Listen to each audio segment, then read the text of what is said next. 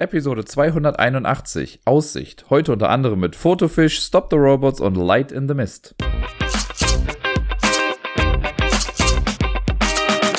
Hallo zusammen, hier ist der Dirk mit der neuesten Episode vom Ablagestapel.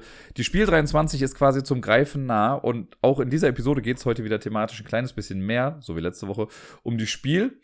Und bevor wir dazu kommen, gibt es aber natürlich nochmal die Spiele, die ich letzte Woche gespielt habe. Und da kann ich aber dieses Mal so einen kleinen Disclaimer vorweg schicken, weil mir dieses Mal sehr aufgefallen ist, oder ich sehe es jetzt gerade auch hier vor mir, ich habe größtenteils nur Kinderspiele gespielt, bis auf, ich würde mal sagen, zweieinhalb Ausnahmen, aber wahrscheinlich sind es eher zwei Ausnahmen.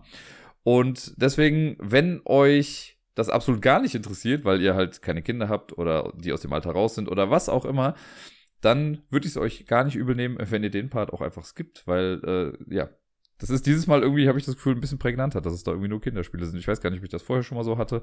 Aber jetzt gerade fällt es mir quasi ins Auge. Es gibt, wie gesagt, zwei Ausnahmen. Aber äh, ansonsten könnt ihr euch auch einfach durch die Timecodes durchklicken. Das sollte ja auch irgendwie funktionieren. Aber ich dachte mir, ich schicke es mal vorweg als Warnung. Und natürlich habe ich auch sonst total fundiertes Wissen zu den ganzen Kinderspielen und äh, freue mich immer, wenn Leute mir dazu auch irgendwie Feedback geben zu den ganzen Kinderspielen. Und auch da bin ich immer äh, für Tipps total offen natürlich.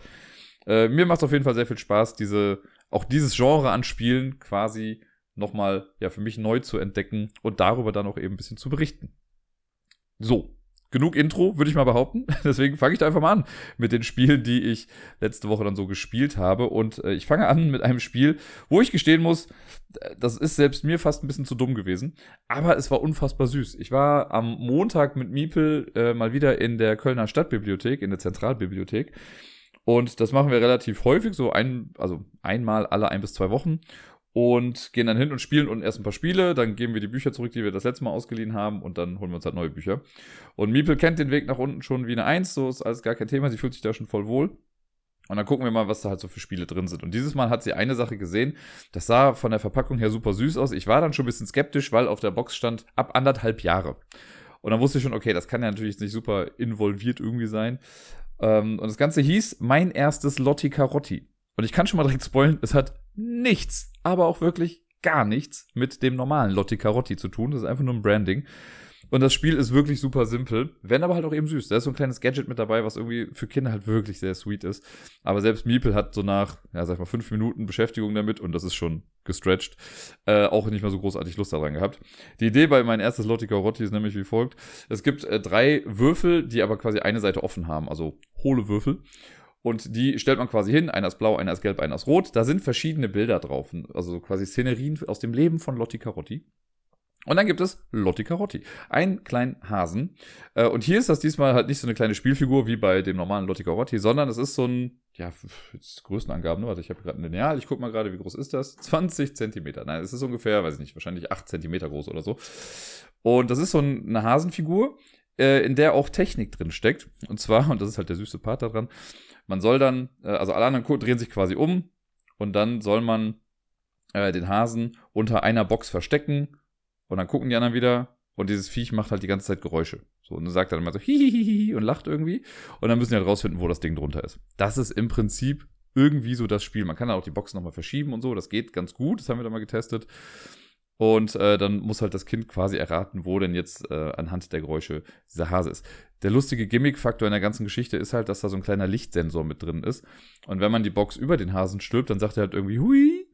Und wenn man sie wieder hochmacht, sagt er auch Yay. Irgendwie so in die Richtung. Das ist halt sehr süß gemacht. Irgendwie so als kleines Gimmick dafür, wie gesagt, ganz cool. Aber das hat sich dann irgendwann noch irgendwie schnell abgenutzt. Aber offiziell haben wir es gespielt, deswegen ist es auch hier im Podcast gelandet. Weiter ging es dann mit Fotofisch. Das war 2020 nominiert zum Kinderspiel des Jahres und ich muss gestehen, das ist vollkommen an mir vorbeigegangen. Normalerweise habe ich ja schon irgendwie immer so ein bisschen den Überblick davon, aber ich glaube, das ist einfach so mein Eindruck aus den letzten drei Jahren, seitdem Miepel eben da ist, gucke ich natürlich auch irgendwie so ein bisschen vermehrt auf die Kinderspiele. Und Fotofisch, wie gesagt, war für mich komplettes Neuland. Ich habe es gesehen und dachte so, ach krass, das war nominiert. Dann haben wir das mal mitgenommen. Ich glaube, da auf der Box steht drauf, ab vier Jahre oder fünf. Bin mir nicht ganz sicher jetzt gerade. Ähm, ich könnte noch mal kurz nachgucken, ob ich das hier gerade auf die Schnelle finde. Ja, ab vier steht drauf. Miepel ist jetzt dreieinhalb. Ja, gut. Ich gucke schon oft bei den Spielen so ab drei, vier oder fünf. Das ist eigentlich, also geht in der Regel alles einigermaßen okay. Bei fünf wird es manchmal ein bisschen kritisch, aber vier Jahre geht auf jeden Fall klar. Weil sie im Spielerischen ja dann doch schon irgendwie recht weit ist. Wahrscheinlich liegt es ein kleines bisschen an der Erziehung. Wie dem auch sei, Fotofisch, ein Spiel. Und zwar so ein kleines Suchspiel mit einer ganz netten Idee. Es geht quasi darum, Fische in einem Aquarium zu fotografieren. Man bekommt zu Beginn ein Playerboard vor sich hingelegt, das ist quasi das Aquarium. Und da sind ganz viele bunte Fische drauf. In, ich glaube, drei, vier, fünf, sechs verschiedenen Farben oder so. In verschiedene Anordnungen. Also die Fische sind bei mir anders angeordnet als bei dir, meine ich. Und dann bekommt man so eine kleine Kamera und die Kamera, das ist im Prinzip so eine Art äh, Stanzboard, könnte man sagen. Man sieht nur den Rahmen der Kamera und da, wo das Display ist, da ist quasi wieder so eine Aussparung. Das legt man auf das Aquarium drauf. Das Aquarium selbst hat ein äh, quadratisches Raster. Und jetzt geht es darum, es gibt zwei Würfel im Spiel. Äh, eine Person fängt an und würfelt, die beiden Würfel, und dann werden äh, Fische gezeigt, also Fischfarben gezeigt. Es kann sein, ich würfel und dann sieht man grün und rot. Und dann geht es quasi in Echtzeit los. Da müssen alle, die mitspielen, quasi versuchen, ihre Kamera so über das Aquarium zu schieben, dass man im Display das sieht, was auf den Würfeln zu sehen ist. In dem Fall jetzt also einen grünen und einen roten Fisch. Nicht mehr, nicht weniger. Und ja, das macht man im Prinzip. Ähm, es geht zwar, also es ist zwar auf Schnelligkeit ausgelegt, aber trotzdem, wir haben ja zu zweit gespielt. Es ist nicht so, dass nur die Person, die es als erstes geschafft hat, dann was bekommen hat. Nein, beide haben immer was bekommen, wenn man es geschafft hat. Also es ist ganz egal, ob man jetzt langsam ist oder nicht. Und äh, ganz zu Beginn quasi, das habe ich jetzt noch ausgelassen, man bekommt quasi den Kopf und den Schwanz eines Fisches. Und jedes Mal, wenn man ähm, die Foto-Challenge quasi schafft, also wenn man den, äh, die richtigen Fische oder den richtigen Fisch fotografiert, dann bekommt man ein neues Fischstück. Und die gibt es in äh, schmal und in breit. Die Person, die es als erstes schafft, das Geforderte quasi zu finden oder zu fotografieren, bekommt ein breites Fischteil, dabei ist die Farbe eigentlich egal, das soll am Ende dann so eine Art Regenbogenfisch ergeben, äh, und darf das dann zwischen Kopf und Schwanz quasi einklemmen. Und alle anderen, die es danach geschafft haben, die kriegen halt ein schmales Teil. Und dann werden die Würfel quasi weitergegeben, die nächste Person ist dran, würfelt wieder. Und das macht man eigentlich die ganze Zeit. Also man würfelt und muss gucken, dass man das, was auf den Würfeln ist, im Display zu sehen ist. Das ist so das ganze Spiel. Die ähm, ganzen Runden gehen dann so lange, bis eine Person es geschafft hat, einen Regenbogenfisch zu erstellen, der zu groß für das Aquarium geworden ist. Weil dadurch, dass ich ja immer neue Plättchen zwischen Kopf und Schwanz quasi einklemme, wird das immer breiter, immer breiter, immer breiter. Und oben sieht man quasi so eine kleine Abstandsmesse, ähm, also kleine, ja, die Balken des Aquariums quasi oder die Ränder des Aquariums. Und wenn der Fisch länger ist als das, die Person, die das zuerst schafft, die gewinnt dann eben das Spiel. Das kann wahrscheinlich theoretisch auch bei zwei Personen gleichzeitig geschehen. Dann weiß ich gar nicht, ob es einen Tiebreaker gibt, aber ist auch, glaube ich, relativ egal. Ähm, das hat Spaß gemacht. Also, und ich war wirklich erstaunt, weil alles in allem muss ich sagen, gut, ich war in, sagen wir mal, 85% der Fälle, war ich schneller als Miepel. So, ne, gewürfelt, ich habe es dann gesehen, so, und ich bin jetzt niemand, der großartig Kinder gewinnen lässt bei Spielen, aber so eine Fighting Chance soll sie ja schon irgendwie haben weil äh, sie dann oft auf die Würfel ja noch guckt und ich habe dann immer gewartet, okay, wann fängt sie wirklich an, die Kamera zu verschieben? So, ne, dann habe ich auch quasi angefangen und jetzt auch nicht super schnell gemacht, sondern habe dann einfach so langsam schon mal dahin bewegt. Und ähm, ja, habe deswegen natürlich auch oft irgendwie dann, war ich dann ein bisschen schneller. Sie hat sich aber trotzdem immer gefreut, dass sie auch einen Teil bekommen konnte. Sie war mir happy, dass sie sich eine Farbe aussuchen konnte. Es gab aber halt auch eben die anderen 15 Prozent, in denen sie einfach so schnell war, was mich echt, also wirklich begeistert und geschockt hat irgendwie. Ich weiß noch, ich glaube, das war direkt die erste Runde sogar. Gewürfelt, da war irgendwie grün und lila. Und ich war so dabei, halt meine Fische irgendwie abzuscannen, wo es denn ist. Und sie gefühlt, instinktiv, nimmt diese Kamera, schiebt sie nach unten rechts, zack, fertig. So, okay, das wird interessant. Und das ist halt so ein paar Mal passiert irgendwie da drin. Das fand ich so cool. Und wir haben es dann auch zweimal hintereinander gespielt. Sie hatte da echt Spaß dran. Äh, man kann theoretisch sogar noch ein Level weitergehen. Es gibt noch eine große Kamera, mit der man spielen kann. Und da ist es dann so, dass man zwar auch mit zwei Würfeln würfelt und diese Fische drin haben muss, aber diese Kamera hat dann äh, zweimal drei Felder im Display und es dürfen trotzdem nur die äh, Fische drin sein, die halt auf dem Würfel sind. Das heißt, man hat mehr Felder, auf die man irgendwie achten muss. Und da darf man die Kamera halt auch hochkant stellen, stellenweise, damit das äh, irgendwie dann reinpasst. Es gibt auch noch eine Rückseite vom Aquarium, die ist dann, glaube ich, auch noch mal ein bisschen schwieriger äh, oder zumindest anders angeordnet. Und ja, es war lustig. Es hat Spaß gemacht. Also ich kann verstehen, warum es nominiert war. Ähm, ich glaube, das wäre was, also wenn ich mir überlegen würde, sowas zu holen zum Beispiel, ich glaube, dann würde ich wirklich noch ein kleines bisschen warten für Miepel, einfach weil ich ja gesehen habe, dass es jetzt mit der Geschwindigkeit noch nicht ganz so passt. Aber ich könnte mir vorstellen, ne, wenn dieses Spiel zum Beispiel bei ihr im Kindergarten wäre, dass sie dann gegen Gleichaltrige wirklich viel Spaß hat, weil die dann halt wirklich alle auf einem Level irgendwie sind. Und wenn das nur so ein bisschen begleitet wird, kann ja sein, dass dann die, ähm, ne, die Betreuungskraft im Raum, dass sie dann irgendwie würfelt und die Kinder machen das dann. Das würde voll gut funktionieren. Ich fand's gut. Das letzte Spiel in der Stadtbib an dem Tag war Paul und der Mond. Das sagte mir gar nichts, das ist von Haber. Und das ist ein ja, einfaches Memory-Spiel, könnte man sagen. Wir haben es zu Ende gespielt, es ist kooperativ. Wir haben es ohne Probleme gewonnen. Und ähm, ja, das ist also im Rahmen der Kinderspiele immer noch super nett. Aber für Miepel war es jetzt schon fast ein bisschen zu einfach, würde ich mal behaupten. Äh, die Idee ist hier, wir haben in der Mitte, also man spielt das quasi in der Schachtel. Und da ist so ein kreisrundes Feld drauf, quasi so ein kleiner Steg, der immer im Kreis geht. Da sind verschiedene, ich glaube, Pilzarten oder sowas sollen das sein, sind da drauf. Und es gibt eine Figur, Paul. Den bewegt man quasi. Man würfelt und geht dann mit Paul einfach so und so viele Felder ab, wie dann eben da drauf stehen. Und in der Mitte von diesem Kreis, also man geht quasi rundherum, und in der Mitte sind fünf Sterne, die verdeckt sind, und unter den fünf Sternen sind verschiedene Pilzarten drauf zu sehen, die eben halt auch auf dem Steg sind. Wenn ich jetzt also gehe und ich lande auf dem Fliegenpilz, dann ist meine Aufgabe, okay, ich soll jetzt in der Mitte den Fliegenpilz rumdrehen und den halt finden. Wenn ich das schaffe, geschafft, super, wenn nicht, dann halt eben nicht.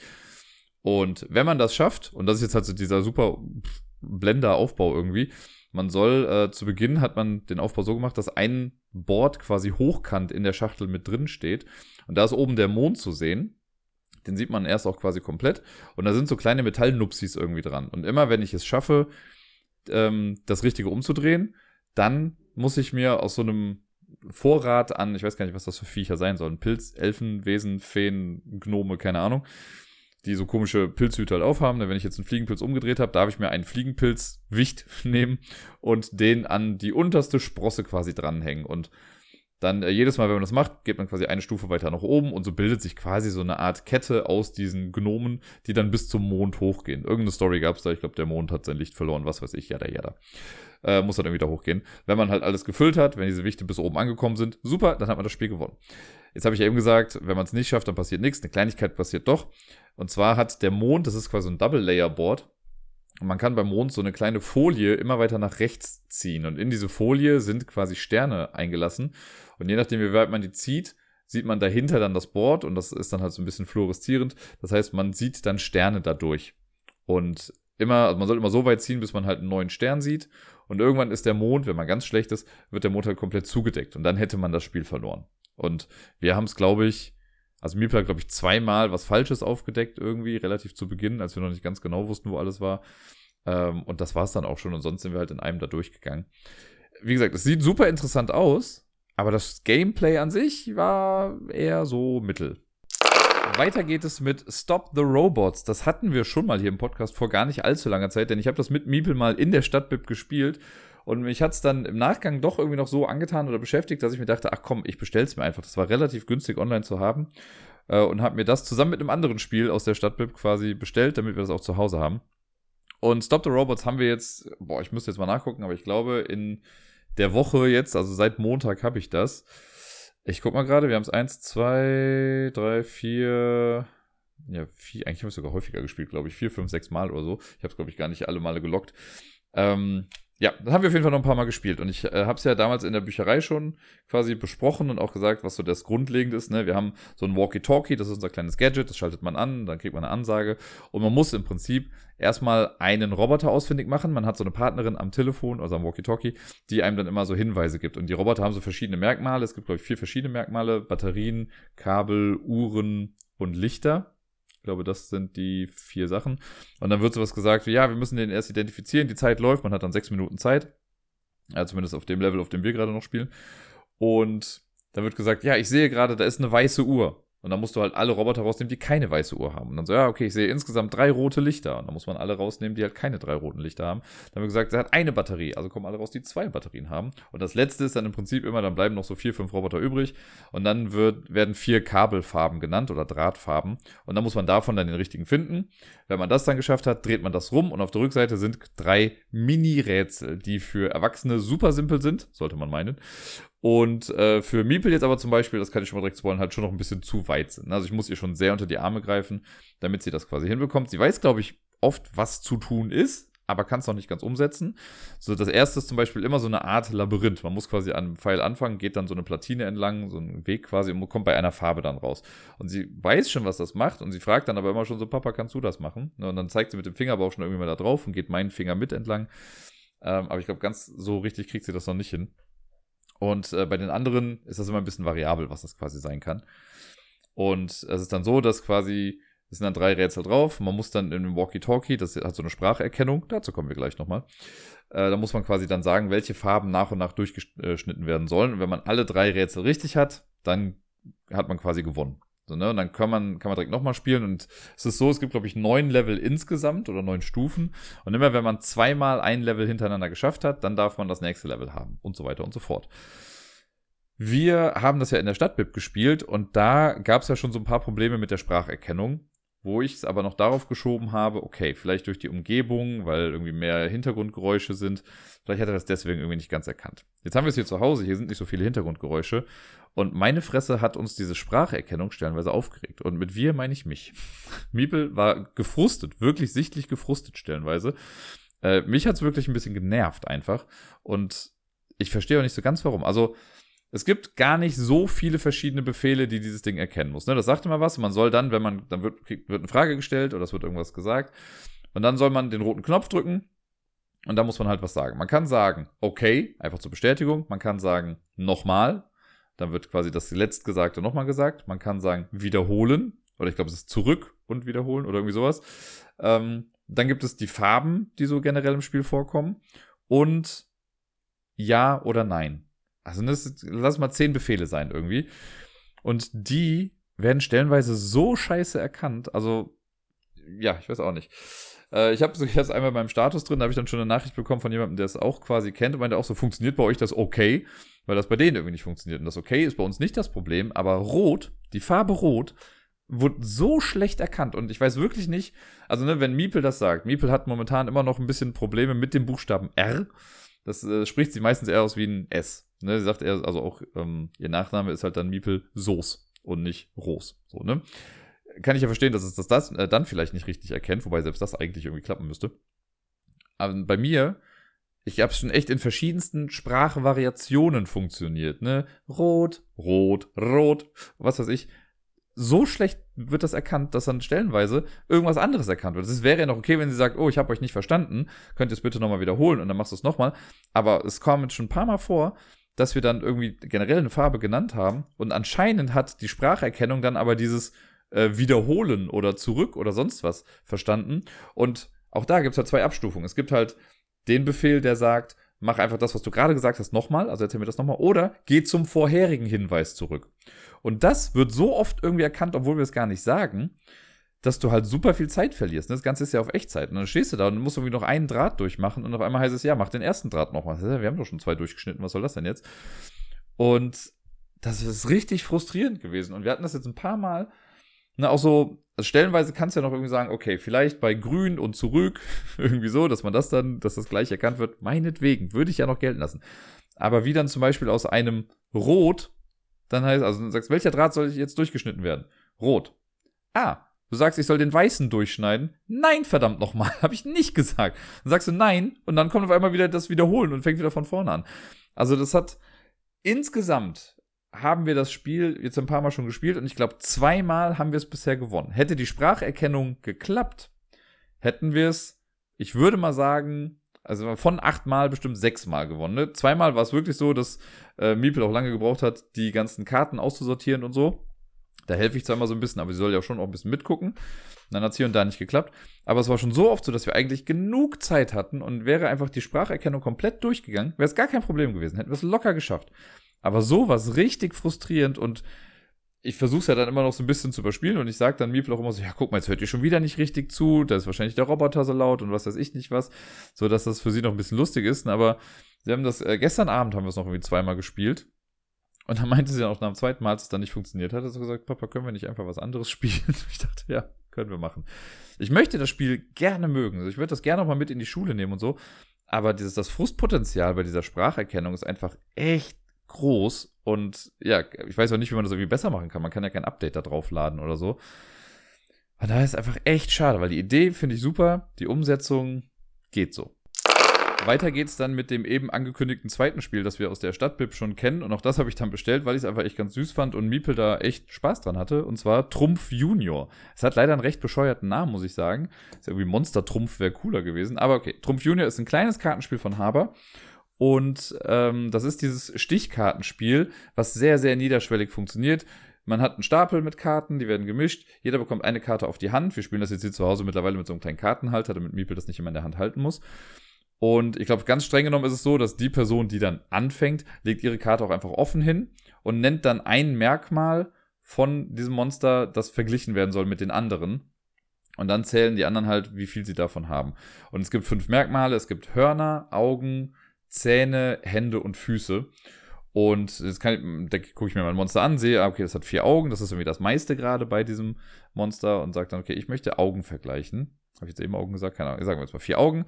Und dann guckt Miepel bei sich, äh, zählt dann auch die Augen, sagt drei, okay, dann habe ich mehr, ich bekomme beide Monster, wir ziehen beide vom Stapel eine neue Karte und machen das Ganze nochmal. Immer die Person, die äh, quasi gewonnen hat, darf sich dann auch die neue Kategorie aussuchen, die verglichen wird. Und das Ganze macht man, bis der ganze Stapel leer ist. Und wer dann die meisten Karten gewonnen hat, gewinnt das Ganze. Also wirklich super simpel. Und Miepel mag das total und ich liebe es, wie ja, selbstständig sie das quasi schon irgendwie spielen kann. Ne, Kartenmischen und sowas mache ich noch am Anfang. Und ich weiß noch ganz am Anfang, als wir es gespielt haben oder generell bei allem, was irgendwie mit Karten zu tun hatte, war es meistens so, dass ich ihr die Karten dann gegeben habe. Ich habe sie die, ihr den Kartenhalter reingegeben oder auf die Hand gegeben oder so. Und mittlerweile, sie will die Karte immer selber ziehen und äh, steckt die dann noch selber in den Kartenhalter irgendwie rein. Und es ist einfach so, also wirklich für mich herzerwärmend schön zu sehen, wenn sie dran ist, mit äh, Sachen zu vergleichen, dass sie halt also zum einen auch wirklich kluge Entscheidungen trifft, weil sie, die Monster haben halt diese fünf verschiedenen Sachen. Ne? Es ist halt selten so, dass ein Monster jetzt alles top hat, sondern es kann sein, es hat zwar fünf Beine, aber keine Zähne oder so. Und da muss man ja schon ein bisschen gucken, okay, was nehme ich jetzt? Und wirklich in den aller, allermeisten Fällen, es gibt wirklich wenige Ausnahmen nur noch, macht Meeple auch genau das Richtige. Sie sucht sich das aus, wovon ihr Monster am meisten hat und das sagt sie dann. Und es gibt halt Monster, die haben halt nicht viel. Ne? Die haben halt irgendwie kein Ohren, äh, kein Ohren, kein Horn, ein Zahn, ein Auge, zwei Beine und ein Arm oder so. Das ist halt einfach nicht viel. Auch da nimmt sie aber halt dann das Richtige und deswegen manchmal verliert man einfach mit einer Karte. Ähm, das klappt aber wirklich gut und andersrum finde ich es halt auch so süß, wenn ich dann mal gewonnen habe und ich darf dann was aussuchen ich sage dann so, ich möchte jetzt die Füße vergleichen und dann zählt sie auch richtig gut. Und es gibt so bis zu drei, sagen wir, wenn es ein oder zwei äh, Elemente sind, so dann kann sie das auch einfach so schon sagen. Und ansonsten zählt sie halt auch immer total süß dann die Sachen nochmal ab. Es ist ein Traum. Ich liebe das sehr. Und gestern haben wir dann damit angefangen, äh, auch dann die Karten auszuzählen. Sonst haben wir einfach immer gesagt, komm, wir halten die beiden Stapel nebeneinander und gucken, wer hat den höheren Stapel und die Person hat dann gewonnen. Und äh, sie wollte jetzt auch unbedingt die Karten dann immer noch zählen. Und dann zählen wir, also zählt sie erstmal ihren Stapel und dann dauert das halt ein bisschen, aber sie zählt dann immer die Karten runter. Und wenn sie bei einer Zahl sich nicht sicher ist, so, dann guckt sie mich immer kurz an und fragt dann, das war gestern, zwei, ich erzählen, so, eins, zwei, drei, vier, fünf, dann haben wir so sechs, sieben, Papa? Ich so, ja, sieben. Sieben, acht und zählt dann weiter. Also sehr knuffig. Das ganze Zählen dadurch wird einfach echt cool gefördert bei ihr. Und gestern war dann bei mir so ein Moment, wo ich dann irgendwann meinte, okay, vielleicht müssen wir mal kurz was anderes spielen, weil ich kann es jetzt nicht zum 830. Mal spielen. Aber sie hat daran Spaß und mir macht das einfach echt viel Spaß. Ich hoffe, dass ich das irgendwann mal auch mit noch mehr Leuten mit ihr zusammen spielen kann, weil das ist einfach was, was man teilen muss. Jetzt kommen wir mal kurz zum Kinderspiel-Break. Das einzige Spiel, das ich die Woche mit einer anderen erwachsenen Person gespielt habe. Äh, und zwar war das The Game Face to Face. Ich habe mich mit äh, einer Bekannten getroffen, die ich quasi über das Jamesons kenne. Da sehen wir uns immer mal wieder und sind auch irgendwie so ein bisschen in Kontakt. Aber so richtig viel voneinander wussten wir irgendwie nicht. Und wir haben einfach mal gesagt, ach, wäre doch irgendwie ganz cool, wenn wir uns so mal treffen äh, und ein bisschen quatschen und uns quasi näher kennenlernen. Und äh, sie meinte dann, ja, bring mal was zu spielen mit. So. Und dann habe ich noch einen Tag vorher gefragt, was ist denn überhaupt deine Spielerfahrung? Ja, äh, was hat sie gesagt? Schach, Mau Mau, Schocken. Und ich habe dann noch erfahren, dass sie Wizard auch schon kennt. Also viel Potenzial, neue Sachen kennenzulernen. Nennen wir es mal so. Deswegen habe ich dann ein paar Sachen irgendwie eingepackt und äh, wir sind dann im Endeffekt zu The Game Face to Face gekommen, weil es halt eben das einfachste von all denen war und jetzt nicht, also es war schon etwas vorangeschrittener. Wir wollten jetzt auch nichts äh, krasses mehr spielen, also krass. Ich hatte noch dabei zur Auswahl Jekyll vs. Hyde, ähm, Mr. Jack Pocket und Jaipur alles sehr gute Zwei-Personen-Spiele. Man könnte fast meinen, dass sie vielleicht sogar in der Top 100 der besten Zwei-Personen-Spiele aller Zeiten stellenweise sind. Äh, ja, dann wurde es The Game Face-to-Face. -face. The Game Face-to-Face, -face, nur für die, die es vielleicht gar nicht kennen. Also The Game sollte mittlerweile ja den meisten irgendwie Begriff sein, ist aber, also auch wenn nicht, gar nicht schlimm. Ist ein Kartenspiel, kooperativ normalerweise.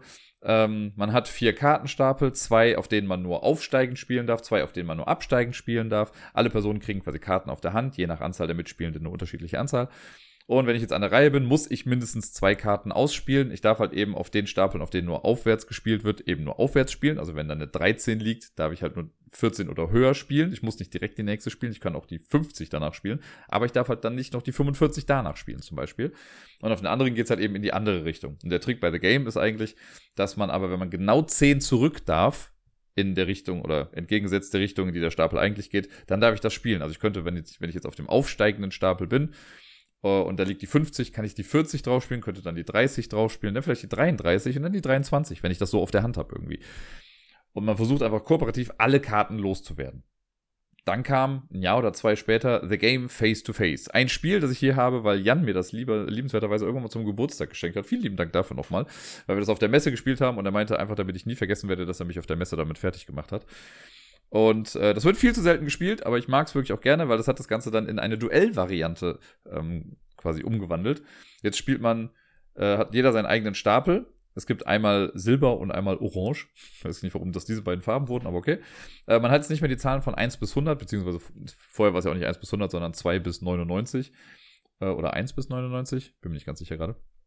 Und hier haben wir jetzt quasi von, ich meine von 2 bis 59 sind es die Karten. Also man geht quasi von 1 bis 60 hoch. Man hat seinen eigenen Stapel, mischt den, man zieht sechs Karten auf die Hand. Wenn ich jetzt dran bin, habe ich nur noch zwei Ablageflächen vor mir selbst quasi. Also meine eigenen Stapel. Ich habe nur einen für aufwärts und einen für abwärts. Und da gilt quasi erstmal das Gleiche. Ich muss mindestens zwei Karten spielen. Ich darf auch mehrere spielen. Äh, es gibt diesen Zehner-Trick nicht mehr, um zurückzugehen. Und am Ende meines Zuges ziehe ich nur zwei Karten äh, zurück auf die Hand. Das heißt, wenn ich sechs Karten auf der Hand habe, ich spiele vier, ziehe aber nur zwei, habe ich quasi nur noch vier Karten auf der Hand. Das macht meine Auswahl natürlich ein bisschen geringer. Jetzt kommt quasi der Clou der ganzen Geschichte. Ich darf aber bei meinem Gegenüber Karten, also eine Karte, maximal eine Karte in meinem Zug auch abspielen, wenn ich dadurch einen Stapel besser mache. Das heißt, wenn ich jetzt, das muss nicht der Zehner-Schritt sein, aber angenommen, du hast jetzt auf deinem Aufwärtsstapel die 85 schon liegen, könnte ich die 83 drauflegen, weil ich den Stapel dadurch ja besser mache. Und immer wenn man den gegnerischen Stapel besser macht, dann darf ich wieder auf sechs Handkarten aufziehen. Und das macht man immer abwechselnd bis äh, der Stapel quasi aufgebraucht ist. Da muss man die Handkarten noch ausspielen und wer zuerst alle Karten weg hat, gewinnt. Oder man hat verloren, wenn man selber nicht mehr spielen kann, was ja auch stellenweise irgendwann mal vorkommen kann. Das ist quasi das ganze Spiel. Und ja, ich mag das wirklich gerne. Ich mag The Game auch total gerne. Ich habe ja selber hier nur noch The Game Extreme, einfach weil man mit The Game Extreme auch das normale The Game spielen kann, aber mit The Game nicht The Game Extreme. Äh, und The Game Face-to-Face finde ich aber echt ganz nett, einfach um zwischendurch auch mal so ein kleines bisschen Kompetitives noch mit reinzubringen. Finde ich gut, finde ich klasse. Hat auch da jetzt Spaß gemacht, wurde schnell verstanden. Und ähm, ich habe mit einer Karte Vorsprung gewinnen können. Also war wirklich, wirklich sehr, sehr knapp. Und äh, ja, fand ich gut. Wir switchen wieder zurück zu den Kinderspielen und wir waren am Freitag gemeinsam in der Stadtbibliothek, allerdings nicht in der zentralen Stadtbibliothek, sondern in Köln gibt es auch noch so Stadtteilbibliotheken. Und da waren wir in Ehrenfeld in der, da haben wir auch vor ein, zwei Wochen mal dieses äh, Zauberberg gespielt. Und die haben ja immer so eine etwas dezimiertere Auswahl an Spielen. Zauberberg war auch leider weg, das wollten wir eigentlich spielen. Und wir haben dann einfach drei andere Spiele gespielt, die, ja, okay waren. Aber da habe ich schon gemerkt, dass die für Miepel fast schon zu einfach irgendwie sind. Das erste war äh, meine ersten Spiele Würfelwürmchen heißt das Ganze. Und da kann man drei verschiedene Spiele mitspielen. Wir haben im Prinzip äh, nur eins davon gespielt, das dann zweimal, aber ja, das war jetzt schon nicht so super spannend. Da hat man äh, es gibt so verschiedene Blätter, die legt man aus zu einer Reihe einfach nur. Ist ganz egal, wie die ausliegen oder auslegen. Nee, ausliegen ist richtig. Und äh, dann kommt an einem Ende kommt eine Raupe, ich weiß gar nicht, ob es Ralf oder Rudi war, auf jeden Fall so eine Raupe, und acht Felder vor Schluss oder acht Blätter vor Schluss oder auf das achte Blatt, ich weiß schon wirklich nicht mehr genau, kommt äh, Glühwürmchen Gloria. Und man hat dann Würfel und das Ziel ist es quasi kooperativ, die Raupe zu Gloria zu bringen. Äh, man würfelt und es gibt entweder die Zahl 1, 2 oder 3. Wenn man das würfelt, darf die Raupe so viele Blätter weit nach vorne gehen. Wenn man das ein Kopfkissen würfelt, dann bleibt, äh, passiert aber nichts, man schläft. Und dann gibt es Gloria, die ist zweimal drauf, glaube ich, auf dem Würfel. Dann geht die einen Schritt nach vorne. Die will quasi gerade wegfliegen und die Raupe versucht noch hinterherzukommen, um mit dir zu spielen. Und wenn äh, Gloria von dem letzten Blatt runtergeht, dann hat man verloren, dann ist sie quasi weggeflogen. Und wenn die Raupe aber Gloria einholt, dann hat man das Spiel gewonnen. Das ist im Prinzip alles. Und das ist, ja, so Roll and Move fast schon in seiner Reinform. Äh, und das hat Meeple, also wir haben es zwar gespielt, aber so alles in allem hat man schon gemerkt, dass sie sich da irgendwie eher dann auf die Tiere konzentriert und andere Sachen macht. Das eigentliche Spiel an sich war jetzt gar nicht mehr so spannend für sie. Danach haben wir Wetthüpfen gespielt. Und das ist auch ein Roll-and-Move-Spiel, aber so ein kleines bisschen anders. Und da muss ich sagen, da hat sich so ein kleines bisschen die bisherige Spieleerfahrung von Meeple schon bezahlt gemacht. Denn wir spielen im äh, Halligalli, da spielen wir oft dieses, äh, hier meine ersten vier Spiele heißt das ja, glaube ich. Und da gibt es ein so ein Laufspiel, wo man so eine Spirale entlang geht äh, man hat einen Farbwürfel, man würfelt den und man darf immer auf das nächste freie Feld oder auf das nächste Feld dieser Farbe dann gehen. Ne? Also wenn ich gelb würfle, gehe ich auf das nächste gelbe, würfel ich dann blau, gehe ich auf das nächste blaue. Und da ist halt der Abstand immer unterschiedlich dazwischen. Und Wetthüpfen basiert quasi auf dem gleichen Prinzip. Man hat, ähm, es gibt, man spielt das in der Schachtel und man hat dann einen äh, Weg, der quasi am Rand entlang geht. Und die Spielfiguren, das sind im Prinzip Murmeln, das sollen aber Frösche sein in dem Fall, da ist so ein Gesicht drauf gemalt. Jeder hat sein eigenes Startfeld, dann würfelt man mit dem Farbwürfel und geht dann auf das Feld dieser Farbe, das dann da drauf ist. Also wenn ich jetzt blau würfel, gehe ich auf das nächste blaue Feld und hier auch in dem Fall auf das nächste freie blaue Feld. Sollte das dann belegt sein, überspringe ich das und gehe dann zum nächsten.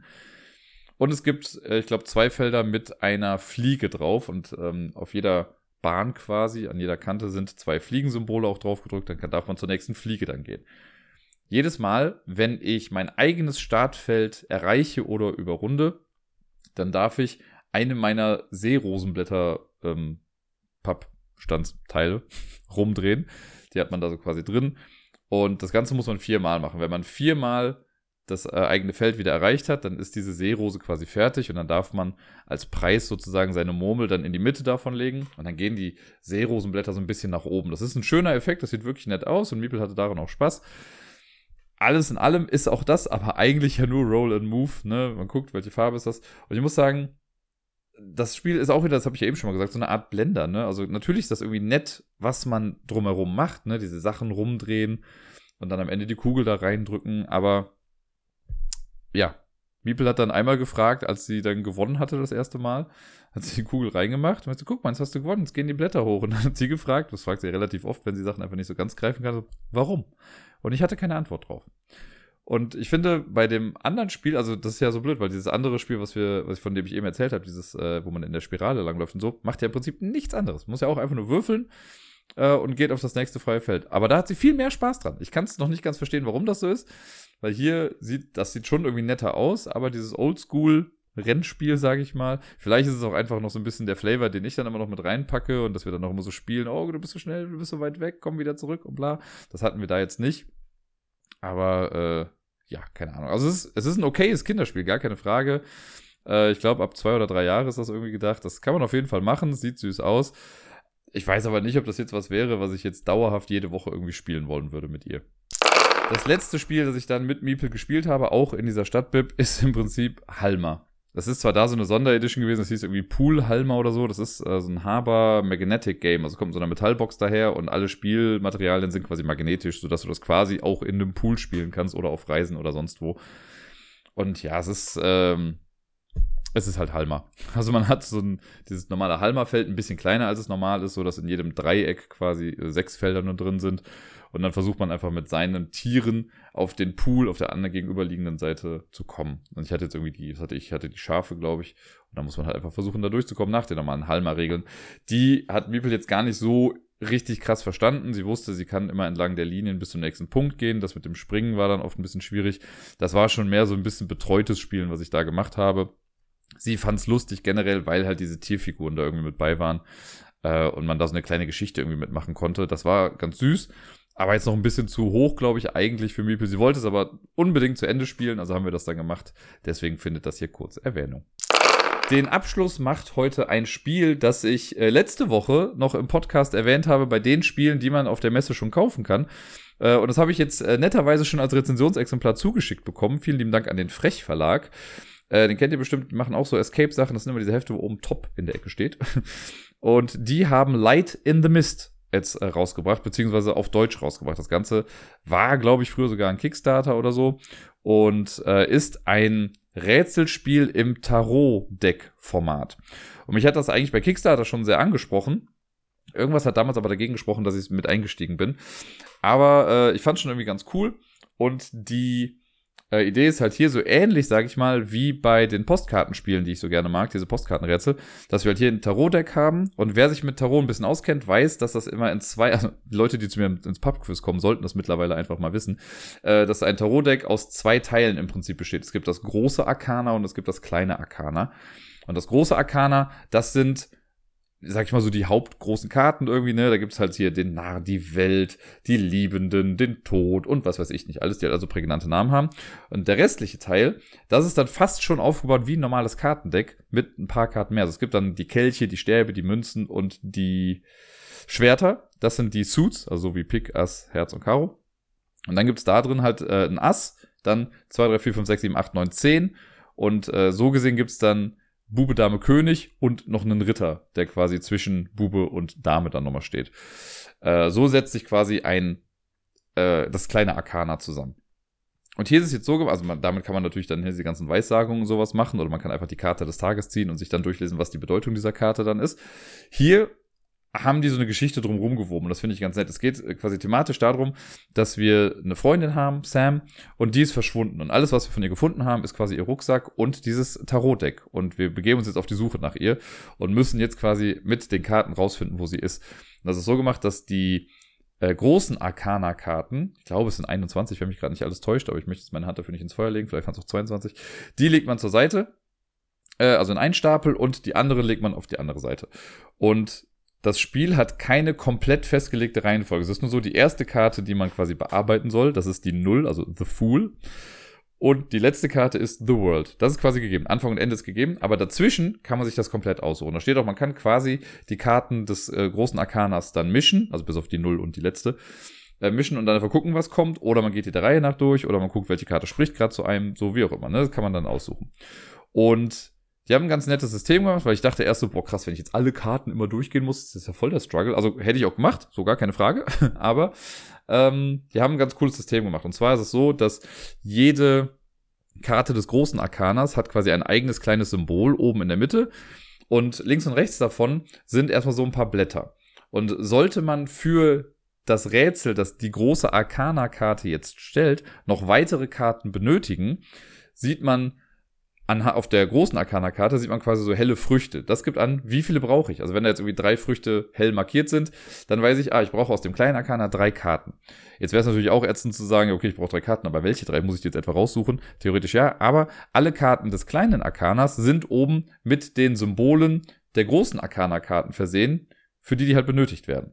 Das ist echt ein cooles System, funktioniert ganz gut. Ich habe jetzt die ersten also ich habe die Nullerkarte, die habe ich relativ schnell gelöst. Danach habe ich eins gemacht, das ging auch noch recht flott. Und bei der dritten Karte hänge ich jetzt schon. Ähm, da weiß ich gerade noch nicht ganz genau weiter. Also ich weiß, glaube ich, was ich tun muss, aber ich krieg's noch nicht ganz auf die Kette, wie ich das zusammenbringen muss, alles. Äh, und mehr habe ich bisher noch nicht gemacht. Das heißt, das ist wirklich nur ein ganz kleiner, kleiner, minimaler Ersteindruck. Ähm, ich finde die Idee klasse. Ich finde super, dass ich es jetzt schon hier habe. Es ist voll mein Ding, äh, weil ich ja schon irgendwie so ein kleines Fable für Tarotkarten habe und äh, generell auf diese Rätselspiele halt irgendwie stehe. Und hier ist das ganz nett gemacht. Es gibt so eine kleine Story quasi, die am Anfang äh, eingeleitet wird. Dann wird grob was zu Tarotkarten erzählt, wie die aufgeteilt sind, wie man das Spiel dann löst. Und äh, dann ist halt so ein kleines Heft dabei. Weil da steht auch drin, man kann theoretisch, kannst du einfach Karte nach Karte lösen und du kannst auf die Story scheißen. Du kannst einfach sagen, ja, nett, dass es da ist, aber brauche ich alles nicht. Ich will nur die Rätsel lösen. Dann funktioniert das Spiel auch. Man kann aber halt auch, wenn man dann äh, ähm, wenn man das quasi komplett machen will, kann man sich zu jeder Karte, die man lösen möchte, also Karte des großen Arkanas, kann ich äh, quasi einen Eintrag lesen unter weise Worte, so heißt das da. Dann kriegt man so ein kleines Intro irgendwie dazu, irgendwas, was einen noch so ein bisschen in die richtige Richtung lenkt. Und wenn man dann, also es kommt, äh, die Lösung einer Karte ist immer in der Regel ein Wort, soweit ich weiß, zumindest war es bisher so. Und zwar ein englisches Wort. Und da komme ich jetzt gleich nochmal zu. Und dann guckt man quasi, hinten gibt es so einen Lösungsindex, da guckt man danach, ob dieses Wort da irgendwo steht. Dann kriegt man einen Paragraphen gesagt, kann wieder zurückblättern, sucht sich diesen Paragraphen raus und dann sieht man, wie die Geschichte quasi weitergeht oder man kriegt so eine kleine Auflösung dann dazu, warum das mit dieser Karte zusammenhängt. Manche Karten haben auch mehrere Lösungen. Also ich hatte jetzt schon die zweite Karte, die ich quasi gemacht habe, oder das zweite Rätsel, das hatte zwei Lösungen. Das kann man sich auch beides dann durchlesen. Das ist jetzt nicht so, dass man Choose Your Own Adventure mäßig sich für eins entscheidet und das andere ist dann weg. Da steht auch drin, man kann sich frei entscheiden, ob man zufrieden ist, bei jeder Karte immer nur ein Rätsel, also eine Lösung zu bekommen und sich nicht weiter Gedanken dazu zu machen. Äh, oder ob man sagt, man möchte alles rausbekommen. Und ja, wenn man das hat, dann macht man weiter. Man versucht sich halt quasi durch alles durchzurätseln. Es gibt so ein kleines Blatt, wo man im Prinzip dann aufschreiben soll, welche Karten man gelöst hat oder welche Lösungswörter man schon hatte, so dass man nachhalten kann, wo man jetzt schon war. Und dann kommt man irgendwann zur letzten Karte. Keine Ahnung, ob das dann so ein großes Finale gibt, ob man dann mit den Lösungswörtern irgendwas machen muss. Das weiß ich alles noch nicht. Soweit bin ich jetzt noch nicht. Das ist ja, wie gesagt, nur der erste Eindruck. Äh, aber es macht schon sehr viel Spaß. Und jetzt habe ich ja eben gesagt, so die ganzen Lösungswörter sind auf Englisch. Das finde ich ganz nett gemacht, ähm, weil die, also das Spiel stammt ja aus dem Englischen im ursprünglichen. Und ich glaube, es wäre voll der Hassel gewesen. Ich habe das jetzt an einer Karte schon gemerkt, wenn die halt also die hätten halt die Illustrationen und Grafiken stellenweise krass ändern müssen, einfach damit das auf Deutsch klappt. Und deswegen haben sie hinten auf die Box drauf geschrieben, äh, für das Spiel sind Englischkenntnisse äh, ja unabdingbar quasi, weil Sam kommt eben aus Amerika. Die Freundin kommt aus Amerika oder spricht Englisch, so deswegen sind auch die ganzen Sachen dann auf Englisch da. Und die haben aber dann im, in diesem kleinen Begleitheft, gibt's hinten nochmal so ein Glossar, äh, oder quasi ein Vokabeltrainer könnte man fast sagen, wo alle möglichen Begriffe, die irgendwie wichtig werden können für das Spiel äh, halt übersetzt werden nochmal. Und das finde ich eigentlich eine ganz coole Idee, weil dadurch haben sie zum einen natürlich Kosten gespart, weil die das ganze Tarotdeck nicht anpassen mussten, ne, weil, wie gesagt, die ganzen Illustrationen und so können einfach gleich bleiben. Und es halt, es ist, brauchte nicht viel. Also es ist einfach so eine kleine Erklärung mit dabei, von wegen, ja, es ist alles Englisch, guckt einfach hinten nach. So, finde ich gut. Das finde ich einen coolen Weg irgendwie, um das Ganze zu lösen.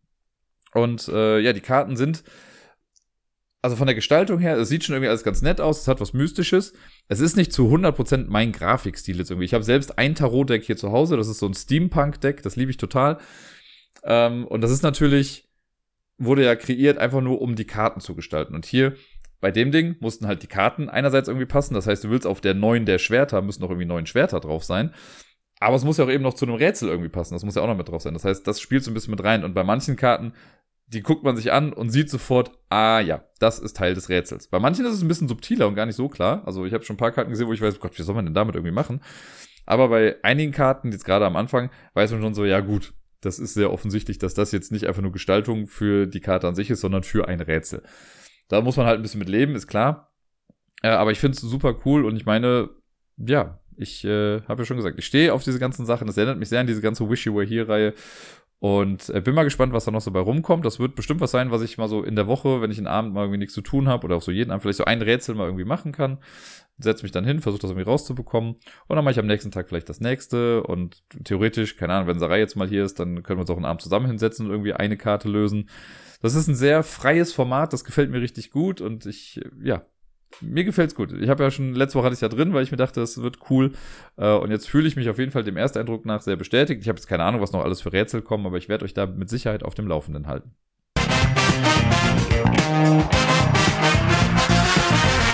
Letzte Woche habt ihr von mir ja die Top 25 der Spiele bekommen, die man auf der Messe auch schon kaufen kann, die jetzt ansteht. Und diese Woche habe ich mir gedacht, ich gucke mir mal die Spiele an, die als Demo zur Verfügung stehen werden, die man also nicht direkt kaufen kann, aber die man sich ja schon mal gucken kann und diesen kleinen äh, Ausblick auf die Zukunft geben. Ne? So eine Aussicht darauf, was denn später noch so kommen könnte. Und ich muss gestehen, es waren jetzt gar nicht so ultra viele, die mich da jetzt so angesprochen haben. Äh, vieles ist ja auch wirklich, also ich habe mich wirklich intensiver damit befasst, was kann man kaufen. Bei den Demospielen habe ich hier und da mal so drüber geguckt und es gab ein paar, die mich irgendwie angesprochen haben, über die rede ich jetzt dann auch. Und die anderen äh, eben nicht. äh, genau, und ich gucke jetzt mal, ob ich die Liste hier gerade schon parat habe. Ich glaube, was sind das die 10 jetzt hier? 1, 2, 3, 4, 5, 6, 7, 8, 9 und 10. Ja, das passt doch wunderbar. Ähm, ich versuche wieder zu sagen, wo die Sachen zu finden sind, beziehungsweise, ja, doch, das steht hier zumindest mit dabei bei ein paar Sachen. Und wenn nicht, sage ich euch den Verlag mit dazu. Ähm, keine Garantie, ne? Ich habe von ein paar Sachen noch wirklich nur irgendwie ganz kurz was gelesen, stellenweise auch gar keine Bilder dazu, aber irgendwie haben sie mich auf eine gewisse Art und Weise dann angesprochen. Also, auf, und die sind jetzt auch nicht großartig gerankt, das geht jetzt einfach von oben nach unten runter hier. Die sind, ja, ziemlich random. Nach Publisher sind sie quasi sortiert in dem Fall. Also, das erste, was ich habe, ist äh, Self-Published, hat noch nicht mal einen Publisher. Und zwar heißt das äh, Tiny Mini Golf von äh, Kamis Kaminski oder so. Und das Ganze ist ein im Prinzip Roll-and-Ride-Spiel äh, findet man auf der Messe in Halle 5 beim Stand L103. Und bei Tiny Minigolf geht es wohl darum, dass wir, dass es so in zwei Phasen irgendwie aufgeteilt ist. Und das erste ist, man hat irgendwie einen Zettel vor sich und erstellt mit Würfelwurf, so aller Railroad Inc., würde ich mal sagen, einen Minigolf-Parcours. Ich weiß nicht, ob er nur eine Strecke macht oder man macht drei oder was weiß ich nicht was. aber man erstellt irgendwie einen Minigolf-Parcours und wenn man das fertig gemacht hat, dann werden, glaube ich, die Blätter irgendwie gemischt oder weitergegeben oder was auch immer, sodass jeder dann was anderes hat. Und dann versucht man diesen Parcours mit der bestmöglichen Anzahl an Schlägen irgendwie zu gewinnen. Das finde ich ganz cool. Das ist so ein bisschen, also bei Railroad Inc. ist ja quasi der erste Teil, ne? Wir würfeln und wir tragen dann Sachen ein und versuchen damit dann zu gewinnen. Hier versuchen wir was zu machen, womit die anderen dann was tun müssen. Das erinnert mich so ein kleines bisschen an, ah, wie hieß das? Marble Run? Magic Marble, Marble Maze, irgendwie sowas. Äh, das ist auch so ein Spiel für zwei Personen, wo man ein magnetisches Board quasi hat und so Elemente, die man da magnetisch draufpacken kann. Und man muss äh, in Echtzeit quasi ein Kugellabyrinth für die andere Person erstellen. Und wenn man sagt, man ist fertig, dann, ich glaube, hat die andere Person noch irgendwie 30 Sekunden Zeit oder so, und dann tauscht man seine Boards legt die Murmel in den Startplatz und dann guckt man, wer kann zuerst das Murmellabyrinth der anderen Person lösen. Und so ähnlich, so ähnliche Vibes gibt mir das irgendwie. Das finde ich ganz nett. Mal schauen, wie das so wird. Man kann es ja, wie gesagt, also steht auch Print and Play, vielleicht kann man irgendwie so eine Demo-Version mitnehmen. Keine Ahnung. Habe ich aber Bock zu. Dann kommen wir zu Astro Navigators. Äh, das kommt bei Ar Armillery Games raus. In Halle 3 am Stand T102 ist das Ganze. Und äh, so viel weiß ich noch nicht. Das Cover hat mich eigentlich erst ein bisschen abgeschreckt. Da sind nämlich so äh, anthropomorphische Tiere drauf, die Weltraumanzüge anhaben. Also passt irgendwie nicht so ganz. Ich glaube, es ist auch total sinnlos, dass das dieses Setting ist, aber gut. Und das Spiel hat mich aber deswegen angesprochen. Das ist auch eine Re-Implementation von Lunatics, Star Trekkers heißt das. Äh, und es geht irgendwie darum, dass wir ja, die Sternenbahnen uns irgendwie angucken. So, es gibt auch quasi zwei Parts. In dem ersten Part muss man Navigationswissen sammeln um dann im zweiten Part dieses Wissen anzuwenden, um irgendwo hin zu navigieren im Weltraum. Und das Ganze soll einigermaßen auf halbwegs realen Sachen basieren. Ob das jetzt wirklich stimmt, ist nochmal eine ganz andere Geschichte. Aber äh, ich fand es irgendwie ganz cool. Das stand doch bei einem ja, First Ever Astronomy Game based on a real star chart thing oder sowas klang einfach ganz nett und ich habe ja schon so ein Fable auch für Weltraumspiele und die auch so ein bisschen in das Realistischere gehen, ne, sowas wie Leaving Earth zum Beispiel. Ich glaube, das hier wird ein bisschen lighter sein, da steht jetzt 60 bis 120 Minuten, wobei Weight 3,5. Ähm, schauen wir einfach mal, aber es könnte bestimmt ganz nett sein. Dann geht's weiter mit Artipia Games. Die sind auch in Halle 3 am Stand W120. Und bei denen kommt Firefighters on Duty raus. Das Ganze scheint mir so ein bisschen zu sein wie eine ähm, ja, Re-Implementation von, ah, wie heißt das? Project Elite, glaube ich, war es. Was so, das habe ich selber noch nicht gespielt, aber schon ein paar Mal gesehen. Das ist so ein krasses Echtzeit-Alien-Invader-Spiel, was ich, wo ein Timer läuft und alle würfeln ihre Würfel, machen gleichzeitig irgendwelche Aktionen, bis der Timer abläuft, dann guckt man, wie es jetzt gerade aussieht. Und das hier ist auch so ein Ding. Man hat, man spielt immer so in zwei Minuten Runden. Alle haben ihre eigenen Würfel, würfeln die wie verrückt und versuchen halt quasi einem Feuer, äh, oder ein Feuer zu kontrollieren und Leute zu retten und was weiß ich nicht was. Nachdem die zwei Minuten rum sind, macht das Spiel dann wieder irgendwas und ich glaube, das wird super hektisch. Aber da stehe ich irgendwie drauf. Und das Cover sieht schon echt ganz cool aus. Äh, es gab ja schon mal so ein paar Spiele, die irgendwie versucht haben, dieses ganze Feuer-Szenario einzubringen. Ne? Hier, wer ist das? Ähm, Flashpoint ist ja eins zum Beispiel. Und es gab noch eins, aber da will mir der Name gerade nicht einfallen. Und nein, das ist nicht irgendein Feuerwehrmann-Sam-Spiel. Auch das habe ich schon mal gespielt. Äh, das hier sieht aber ganz cool aus auf jeden Fall. Und ich, äh, ja. Ja, es ist einfach Sieht cool Ich habe Bock drauf. Ich habe richtig Bock, da frantic irgendwelche Würfel zu würfeln. So ein bisschen wie Zombie 15 mit Feuer und keine Ahnung was. Äh, bei RTPia Games kommt das Ganze. Dann so ein bisschen eine Wildcard, könnte man sagen. Ich weiß wirklich nicht viel dazu und ich glaube, es, es steht auch, dass nur eine äh, chinesische Edition davon rauskommt. Vielleicht legen die englische Regeln mit bei, wer weiß. Äh, das Ganze kommt bei Board Game Storehouse raus, äh, sind in Halle 4 am Stand F118. Emergency on Fire heißt das Spiel. Und auf dem Cover sieht man nur äh, eine Ärztin, die in eine Richtung zeigt und Menschen laufen dorthin. Und hier äh, der Untertitel dazu ist Lead Emergency Room Teams in an Explosion, try to manage chaos and save lives. Also es geht auch, ich habe mir das ein bisschen angeguckt, das sieht mehr aus wie Worker Placement fast schon. Ich weiß gar nicht, ob das jetzt in Echtzeit ist oder sonst was. Aber auch da finde ich die Idee ganz geil. Irgendwie ein Krankenhaus, das eh schon im Chaos ist, da dann halt noch irgendwie was zu managen. Klang ganz geil. Und äh, möchte ich mir auf jeden Fall angucken. Ich habe immer so ein, auch so ein kleines Fable, ich glaube, das ist ein Wort, was ich heute sehr oft sage, für die ganzen asiatischen Spiele, bei denen irgendwie klar ist, die werden sowieso nie nach Deutschland kommen oder irgendeine Lokalisierung erhalten. Deswegen gucke ich mir die ganz gerne an, weil wenn man davon mal was findet, was dann wirklich ganz cool ist, so, dann hat man schon so eine kleine Perle irgendwie da. Und das ist so dieses Mal mein Pick. Es gibt bestimmt auch noch andere, die ganz cool sind, aber das hat mich irgendwie ein bisschen angesprochen. Dann kommen wir zu Deep Print Games. Äh, in Halle 3 am Stand B116 kommt Civolution raus. Deep Print Games, die haben ja bis jetzt, zumindest meines Erachtens nach, jetzt nicht die krassesten Spiele irgendwie rausgehauen. Korrigiert mich da, wenn ich falsch liege. Und jetzt haben sie hier ein Spiel von äh, Stefan Feld. Das Ganze soll ein Zivilisationsspiel sein. Ähm, und ich glaube, wenn das das jetzt ist, ich gucke nochmal gerade nach, ich meine mit Würfeln und so, es gibt noch keine Bilder davon. Äh, ich gucke mal, ob ich ganz schnell irgendwas sehe. Medium Heavy to Heavy Euro-Style Game. Genau. Dice Selection Mechanism to trigger actions on a tech tree-like structure. Mehr weiß ich davon noch nicht. Aber irgendwie hat mich das Cover einfach angesprochen. Und äh, ja, warum nicht? Also ich, äh, von Deep Print finde ich, ist so ein Verlag, der schon ganz coole Sachen irgendwie macht. Und den gucke ich mir deswegen einfach gerne mal an. Mehr weiß ich dazu aber nicht. Dann habe ich als nächstes äh, Drunda Games in Halle 3 am Stand Q124 äh, Explorers of Navoria. Da muss ich gestehen, das Spiel kenne ich schon. Ich habe das auf der UK Games Expo schon gespielt. Ich glaube, da aber noch unter einem anderen Titel. Ich könnte jetzt mal schnell versuchen rauszufinden, ähm, wie das damals hieß. Es hatte auch irgendwas mit Explorers zu tun. Oh Gott, wie finde ich das denn jetzt hier? Warte mal, Explorers. Ähm, gibt's das hier? Ex nee, leider nicht. Schade. Ach, verdammt. Äh, das Ding war nämlich auf der UK Games Expo, stand der Name noch gar nicht fest. Die waren sich nicht sicher und dann haben sie, glaube ich, über Kickstarter oder so, haben sie dann einfach die Leute gefragt, so, ey Leute, wie sollen wir unser Spiel nennen? Und anscheinend hat das jetzt gewonnen, was okay ist. Das ist, also das kann ich wirklich empfehlen. So, das hat Spaß gemacht. Das ist ein, ja, Worker-Placement-Spiel im Prinzip äh, was auf so einer komischen Welt spielt. Man versucht Karten zu bekommen, Engine Building ist mit dabei, Set Collection, also verschiedenste Sachen. Das Worker Placement ist aber so ein wichtiger Part da drin, weil das bestimmt da meistens, welche Sachen man irgendwie zieht äh, oder was man halt so in seine Engine dann reinbekommt. Man kann Häuschen bauen auf der Map, das ist ein bisschen Wettrennen immer noch. Also sehr viele Sachen ineinander gemischt und es wirkt vielleicht erstmal so ein bisschen convoluted, aber äh, es funktioniert und es hat, also es hat wirklich Spaß gemacht. Das, äh, ja, das ist wirklich eine, eine Hands-on-Empfehlung meinerseits. Äh, Explorers of Navoria nennt sich das.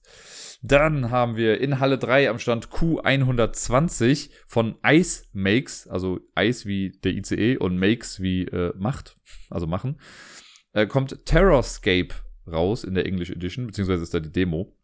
Und Terrorscape habe ich letztes Jahr auf der Messe schon mal gesehen. Und ähm, das Ganze ist so ein One versus Many Spiel. Äh, man ist quasi irgendwie in einem Haus drin und ein Killer jagt eine Gruppe von Überlebenden. Standard-Szenario kennt man ja jede Woche Donnerstag. Und hier ist es aber so, dass man quasi so ein riesiges Cardboard-Haus in der Mitte hat und das trennt quasi Killer von der Gruppe. Und die Gruppe bewegt sich in dem Haus und versucht, glaube ich, entweder fünf Schlüssel zu finden oder ein, äh, so ein Radio, also halt ein Funkgerät irgendwie zu reparieren. Und der Killer versucht einfach alle umzubringen.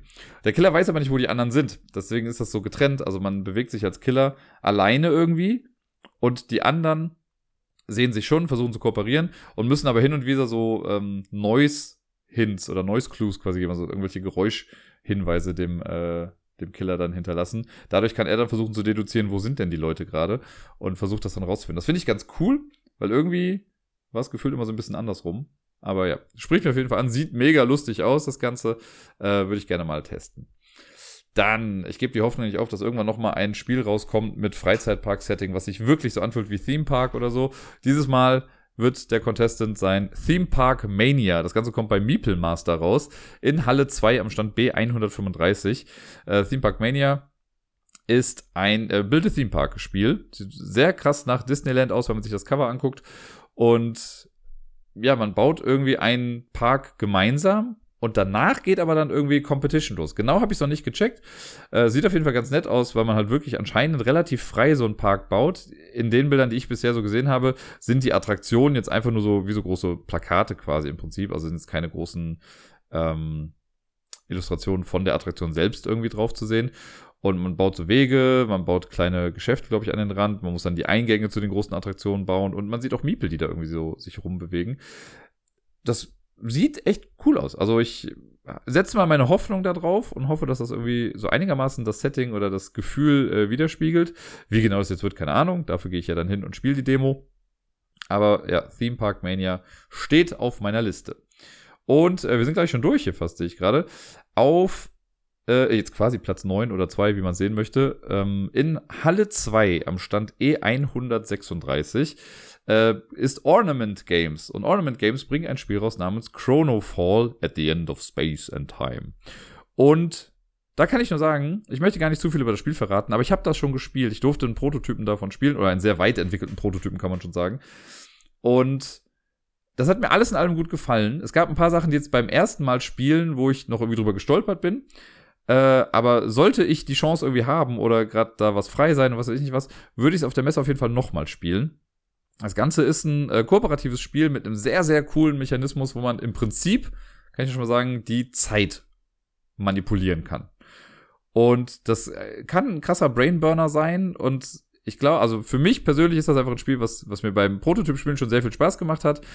Ähm, und ja, ich glaube, das ist ein Spiel, wo ich einfach meiner Gruppe sagen würde, hier können wir das nicht mal spielen. Ich glaube, das wird euch auch gefallen.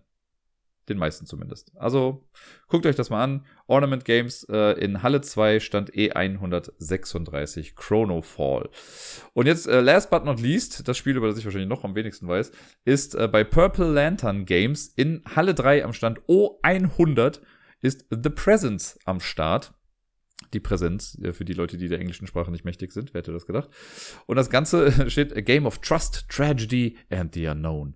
Ähm, grobe Story ist, glaube ich, dass man in so einer Art, ja, altes, verlassenes Herrenhaus oder so ist und da äh, ist eine Präsenz, ein Geist, äh, wuselt da herum und man weiß irgendwie anfangs nicht, ob der Geist jetzt äh, freundlich gestimmt ist oder nicht freundlich gestimmt ist. Und der Geist wird aber halt von einer anderen Person gespielt. Das heißt, man spielt erstmal drauf los, aber niemand weiß so ganz genau, was ist jetzt hier eigentlich genau Geschichte. So ein bisschen oder ich glaube zumindest weiß nur der Geist, was halt gerade so Sache ist. So ein bisschen wie Betrayal. Das ist ja auch so, dass alle erstmal kooperativ spielen und dann stellt sich irgendwann raus, oh shit, einer ist böse. Hier wissen wir es halt nicht. Also wir wissen zwar, wer die Person ist, die tendenziell böse sein kann, aber man weiß es nicht so ganz genau. Und ich glaube, das könnte eine ganz coole Sache sein. Ich finde das Cover mega. Das Cover gefällt mir richtig gut. Das ist so, ja, fast schon minimalistisch, könnte man sagen, aber ich finde es äh, sehr stimmig auf das Ganze.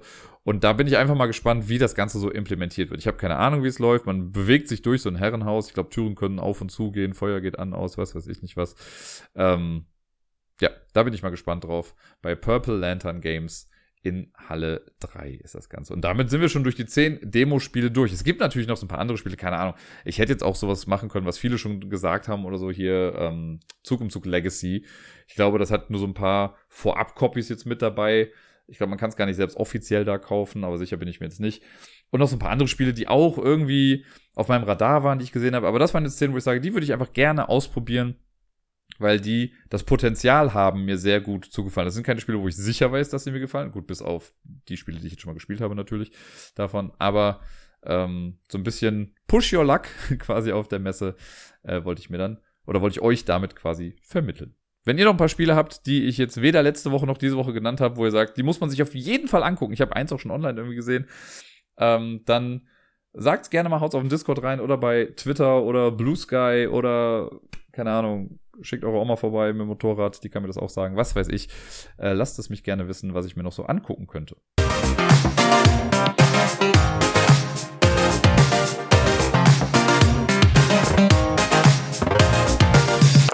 Und sonst so, meine Fresse, ey, die letzte Woche war gefühlt eine der stressigsten Wochen, die ich seit langem irgendwie hatte. Und ich kann es noch nicht mal genau an irgendwas festmachen.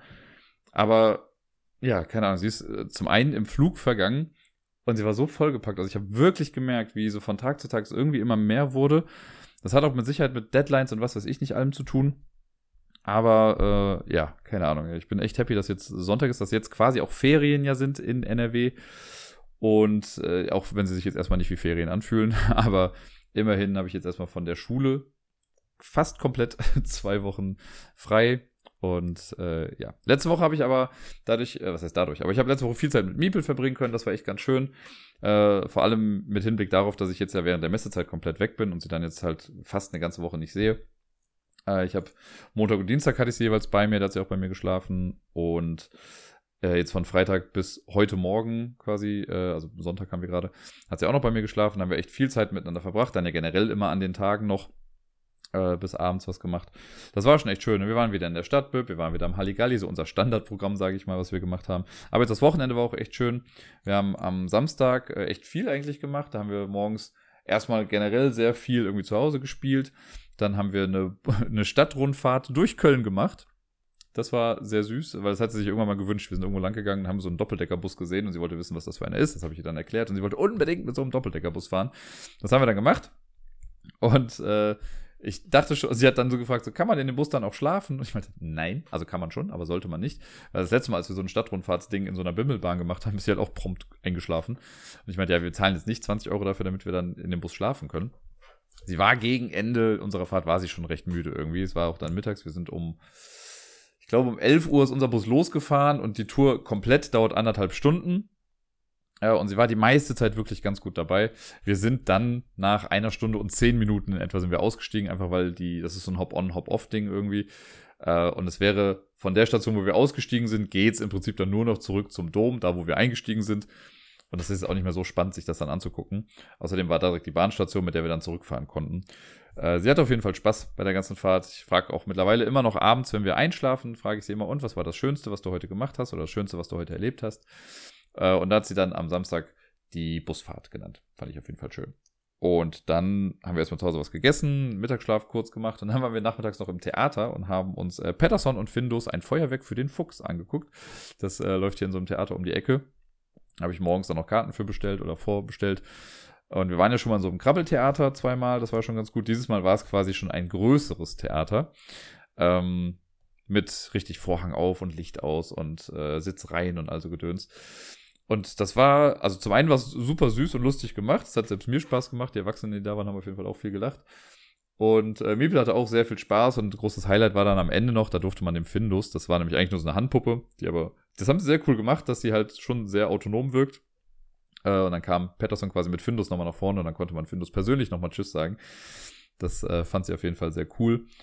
Was ich ein bisschen anstrengend fand, war, es gab dann, also Miepel wollte halt bei mir sitzen und wir haben uns schon relativ weit nach hinten gesetzt, also es wollte sie, dass man weit oben sitzt. Und hinter uns war noch eine Reihe, quasi nur, also es waren größtenteils dann nur Eltern, zwei Kinder saßen in der Reihe noch auch irgendwie mit dabei, wovon ein Kind den Husten seines Lebens hatte, was einfach, also die hat schon im Foyer gehustet wie sonst was, wo ich dachte, warum macht man das? Also kann man mit dem Kind dann nicht vielleicht doch einfach zu Hause bleiben? Ich weiß, das Kind hat sich mit Sicherheit drauf gefreut, aber Gesundheit und so.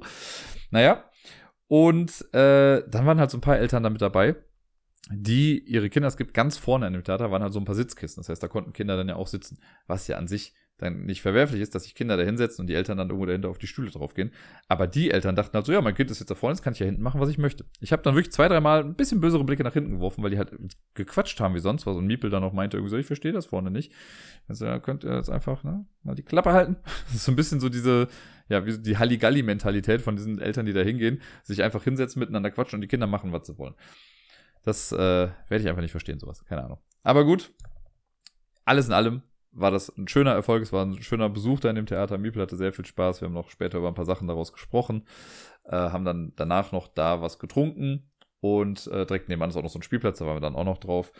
Und da war Miepel auf jeden Fall sehr, sehr happy. Dann haben wir auch noch viel gespielt zusammen. Äh, Habe ich eben gesagt, hier Stop the Robots, das Trumpfspiel und auch sonst einfach generell mit Duplo-Stein gebaut und äh, Sachen gebastelt, gemalt. Wir haben am Samstagmorgen, genau, das war auch noch da, da haben wir, da wollte sie unbedingt große Bilder wieder malen, das haben wir auch mit Fingerfarben hier rumgematscht und so. Es war wirklich, wirklich ein schönes Wochenende. Es war mir auch wichtig, dass ich mir da die Zeit irgendwie nehme, gerade im Hinblick darauf, ne, wie ich eben schon sagte, dass jetzt dann nächste Woche nicht ganz so viel ist. Morgen, jetzt am Montag, sehe ich sie gar nicht, äh, weil ich da so einen Workshop gebe, selber zum Thema Kinderschutz und der geht leider bis, also es ist vorgegeben, der geht dann bis 16 Uhr und dann würde ich es nicht mehr rechtzeitig schaffen, um zur Abholung zu kommen. Deswegen macht Gerda das dann morgen. Äh, und abends moderiere ich halt dann auch im Jamesons noch. Deswegen haben wir dann gesagt, gut, dann macht Gerda einfach generell dann was mit ihr abends. Dafür habe ich den Dienstag dann noch einmal komplett mit ihr, äh, bevor ich dann am Mittwoch morgens quasi in den Zug steige und irgendwie hoffentlich dann in Essen ankomme. Ja, genau, so viel dazu. Das war der Miepel-Teil der ganzen Geschichte. Äh, apropos Workshop, einen mache ich jetzt morgen, davon werde ich wahrscheinlich vielleicht dann nächste Woche berichten, wenn das nicht ohnehin schon komplett voll ist mit Messebericht und so. Aber ich habe letzte Woche auch einen Workshop mitgemacht. Das ist so eine Mischung aus Workshop und Vortrag. Ich weiß nie ganz genau. Genauso wie die Tatsache, dass ich nie genau weiß, ist es jetzt ein Dozent oder ein Referent oder was auch immer. Wie dem auch sei, ich war bei Hashtag Schule der Zukunft oder Hashtag Schule, Leerzeichen, der Zukunft. so steht es nämlich eigentlich auf den Plakaten drauf. Ähm, da habe ich mich schon vor ein paar Monaten angemeldet. Das kam zu Beginn der Sommerferien raus und war so eine Veranstaltung von der Stadt Köln aus dem, äh, ich glaube, Medienkompetenzzentrum, was jetzt neu gegründet wurde vor einem Jahr.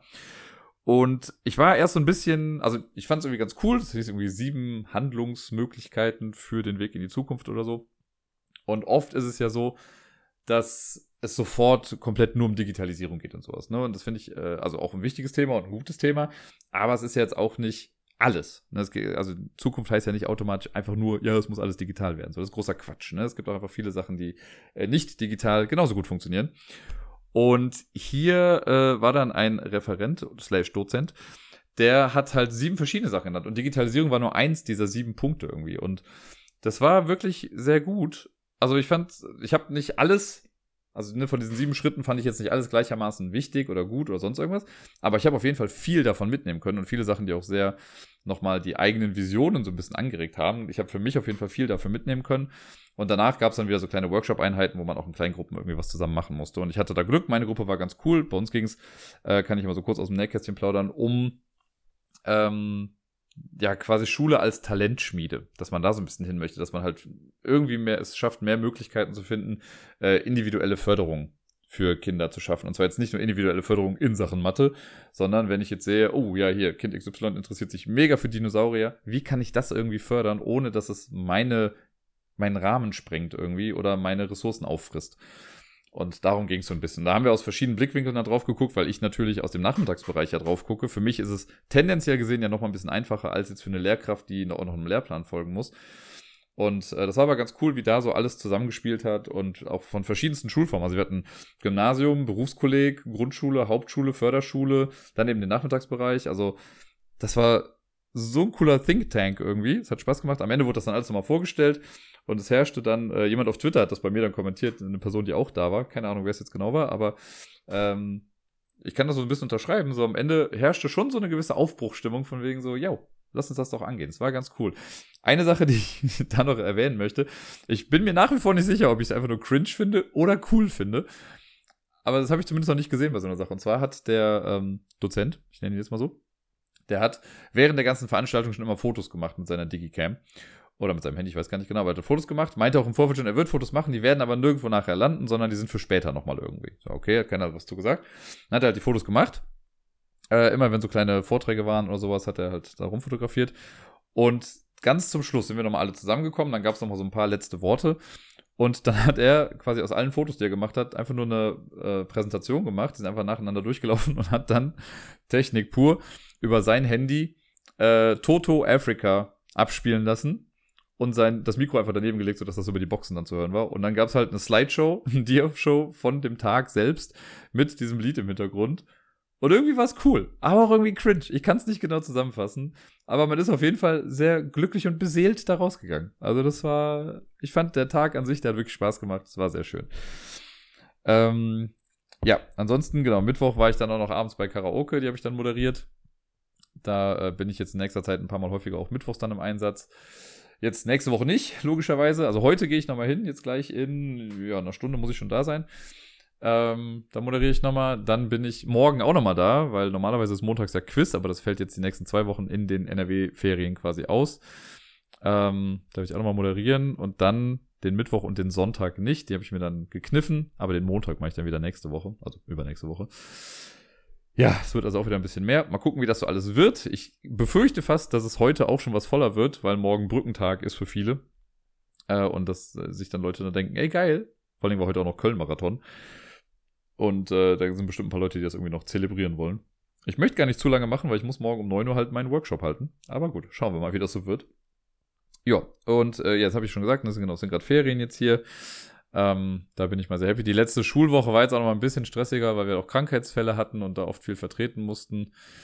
Äh, Gerade der Tag, bei dem ich bei meinem Workshop war, da musste ich auch noch telefonmäßig quasi in der Schule unterstützen, weil dann irgendwie Fragen waren und Sachen unklar waren und so. Das, da war so eine Doppelrolle. Das heißt, ich war gedanklich auch immer irgendwie nur so halb da.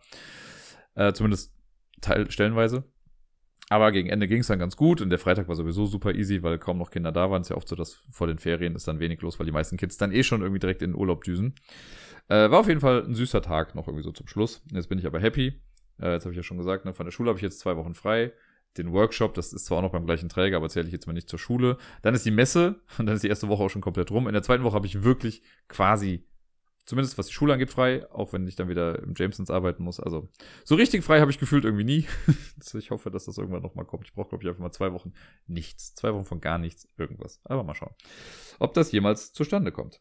Ansonsten, äh, kleine Empfehlung am Rande. Ich weiß nicht, wenn ihr The Boys mögt, die Serie slash die Comicreihe, äh, jetzt gerade ist das Spin-off ja raus seit Freitag. Gen V heißt das Ganze. Da habe ich mir jetzt die ersten zwei Folgen schon von angeguckt. Ich wollte mir eigentlich heute noch die dritte angucken, aber zeitlich werde ich das nicht mehr hinbekommen.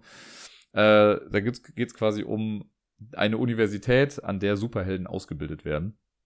Äh, und das ganze Spiel natürlich im The Boys-Universum und ist dementsprechend auch stellenweise derb und krass. so, die ersten zwei Folgen waren schon nicht ganz ohne.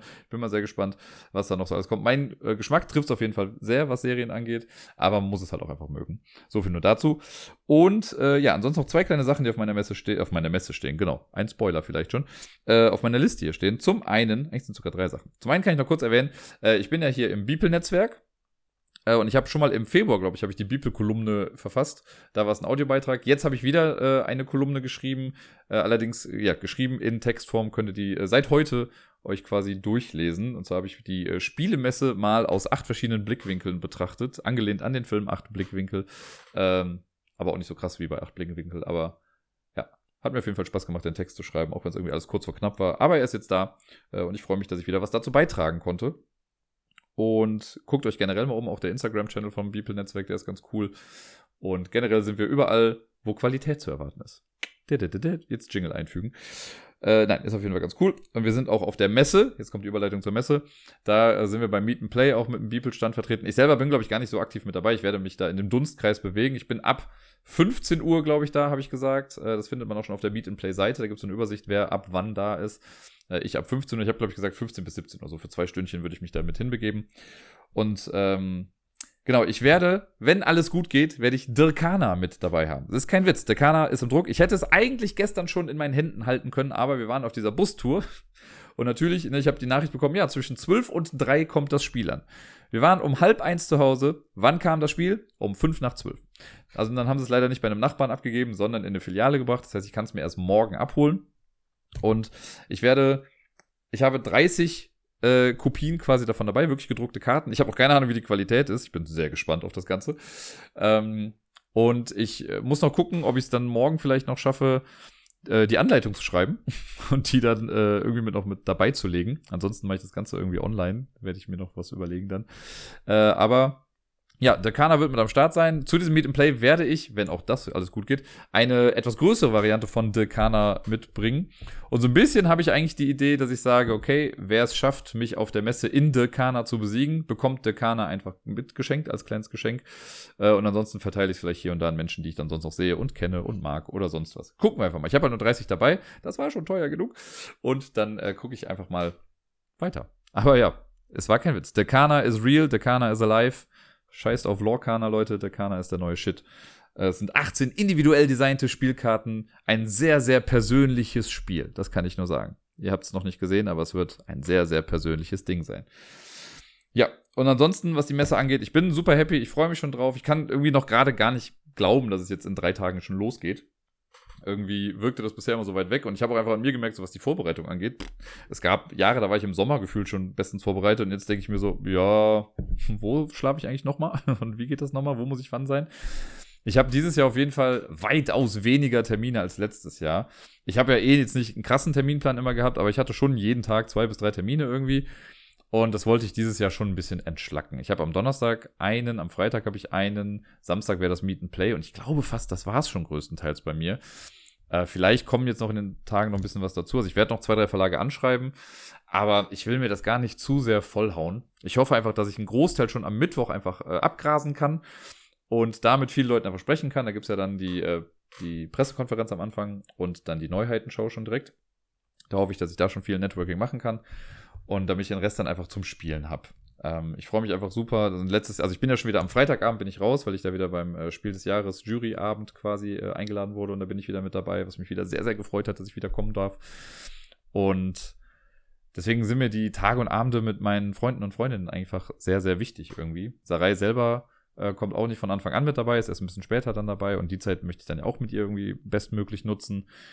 Und das war dann immer schon ein bisschen schade, vor allen Dingen, weil ich dann irgendwie Dann haben die was angefangen, was zu spielen. Dann konnte ich schon nicht mit einsteigen, weil ich wusste, gut, ich muss in 15 Minuten eh woanders hin sein. Dann kam ich wieder, dann waren sie schon in einem anderen Spiel, da musste ich da auch wieder warten. Das ist immer so ein bisschen schade und halt so ein großer, großer Zwiespalt für mich, weil ich eigentlich ja immer noch auf die Messe gehen möchte als Spieler. Aber ich verstehe auch, dass ich auch andere, in Anführungszeichen, Verpflichtungen habe. Äh, oder denen zumindest nachgehen möchte. So ist es keine Verpflichtung, aber es sind schon Sachen, die mich auch irgendwie mit antreiben und an denen ich auch Spaß habe.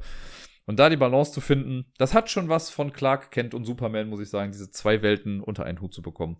Und äh, ich versuche es Jahr für Jahr irgendwie besser zu machen. Mal gucken, wie es mir dieses Jahr gelingt.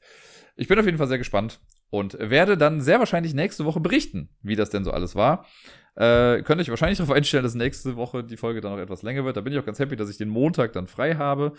Äh, den Sonntagabend auch. Also je nachdem, wann ich dann nach Hause komme, werde ich äh, vielleicht Sonntag schon ein bisschen was aufnehmen und den Rest dann am Montag machen oder einfach alles am Montag am Stück machen. Da werde ich dann über alle Spiele sprechen, die ich auf der Messe gespielt habe, über alles berichten, was ich sonst noch so erlebt habe, was mit der Messe zu tun hat. Und ja, gucken wir einfach mal.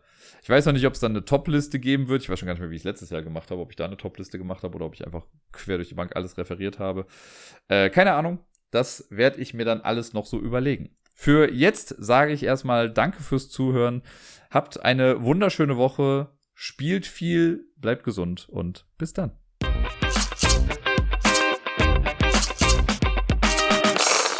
Solltet ihr mich auf der Messe übrigens sehen oder irgendwie äh, an der Stimme erkennen, weil ich irgendwie lautstark durch die Hallen schallmeie oder sowas, dann kommt gerne und sagt Hallo oder irgendwas anderes Adäquates. Ich freue mich darüber, sehr sogar.